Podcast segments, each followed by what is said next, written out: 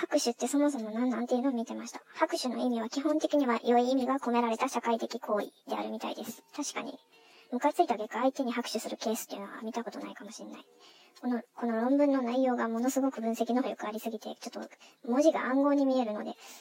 うん、なんかわからないなりにでも、まあ、そのまま話してみる。まあ、これはそのまま引用します。拍手行動場面において、どの因、どの要因によって人はポジティブ感情を認識するのかは相手の行動場面と手の動作の観点から言及しよう。と書いてあります。拍手場面の映像を観察することによって拍手している人の感情を認識できるかどうかを検討する。拍手場面の映像について拍手動作の模倣をしながら観察し、動作体験が印象評定に影響を与えるのかどうか検討する。他者への共感性が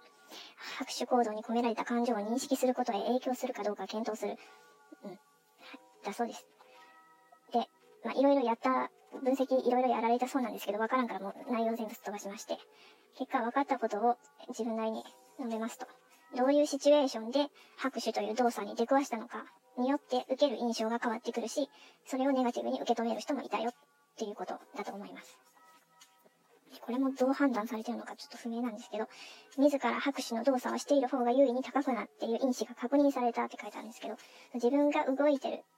拍手してる、自分で拍手してる方がポジティブに受け止めたってことかな。その VTR 拍手動作群と VTR 干渉群と比較してみたらしいんですけど、その拍手動作群っていうのは、拍手を見せられつつも自分も一緒に拍手しちゃったっていう群と、えー、干渉群、ただ見てる、見せられただけの群と比較すると、その VTR 通してただ単に見せられたよりは、自分も拍手しながら VTR 見てた時の方が、えー、多分優位だった。気分が良かったってことでしょうか。認識される感情の違いが現れたって書いてます。えーと、共感性の認知的側面を示す視点取り役割取り及び他者関心度の傾向が拍手場面における感情認識に影響を与えるっていうのが、多分、単に見てるだけよりかは自分も参加した方が他者への共感性が増したよっていう結果なんだと思います。その身体動作と気分っていうのは連動しているということだと思います。で、いろいろあるんですけど、またすっ飛ばして。えー、拍手で一番ポジティブに反応したのは、歓迎の、歓迎の感情でした。ということでした。VTR 拍手動作群では、えー、内的他者関心意識傾向低群の方が高群よりも平均値が高いという結果であったって書いてます。うん。だから、だから他人に共感しすぎる傾向があるということだと思います。えっ、ー、と、日常生活では場の雰囲気、相手の表情、相手と対面している時の継続時間などのなどの要因が感情に影響している。やっぱり人は自分より他人に共感しすぎる傾向がまあ、特に日本人の場合は大きいみたい。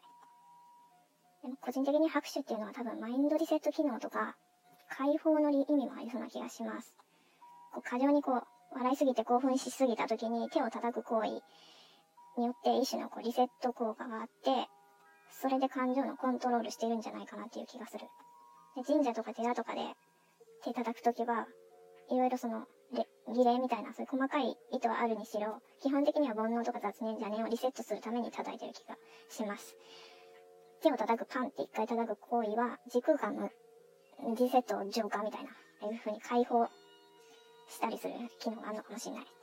舞台鑑賞とかスポーツ鑑賞とかで拍手する場合、ああいう連続的に手を叩く場合は、リセットというよりかは先に感情の解放が起こってって、そこから連続的に手を叩く行為の中で徐々にリセットさせていくっていうような、ま、これは個人的なイメージの話になるんですが、そんな感じがします。ただ、あの、異常な恐怖、夜中とか怖い夢見て起きた時とかに、ああいう異常な恐怖とか不安を感じてる時には逆に手を叩いたりはしない方がいいかも。うん、やんない方がいいと思った。手を叩く行為にもし解放の作用があるっていうことを考えると、その手をパンと叩くことでさらにその解放、恐怖が解放されるみたいな、助長されるたりとか、と不安が助長されて神経過敏がもっとひどくなるっていう、そういう可能性を感じるので、手を叩くときは比較的冷静さを保てる、コントロールできるときにやった方がいいかもしれません。はい。でそういえば、あの心理界隈では EFT っていうエモーショナルフリードム、え、テクニックっていう感情解放テクニックがあるそうなんですけど、これ指で顔を叩いて、軽くタッピングして、そのマイナス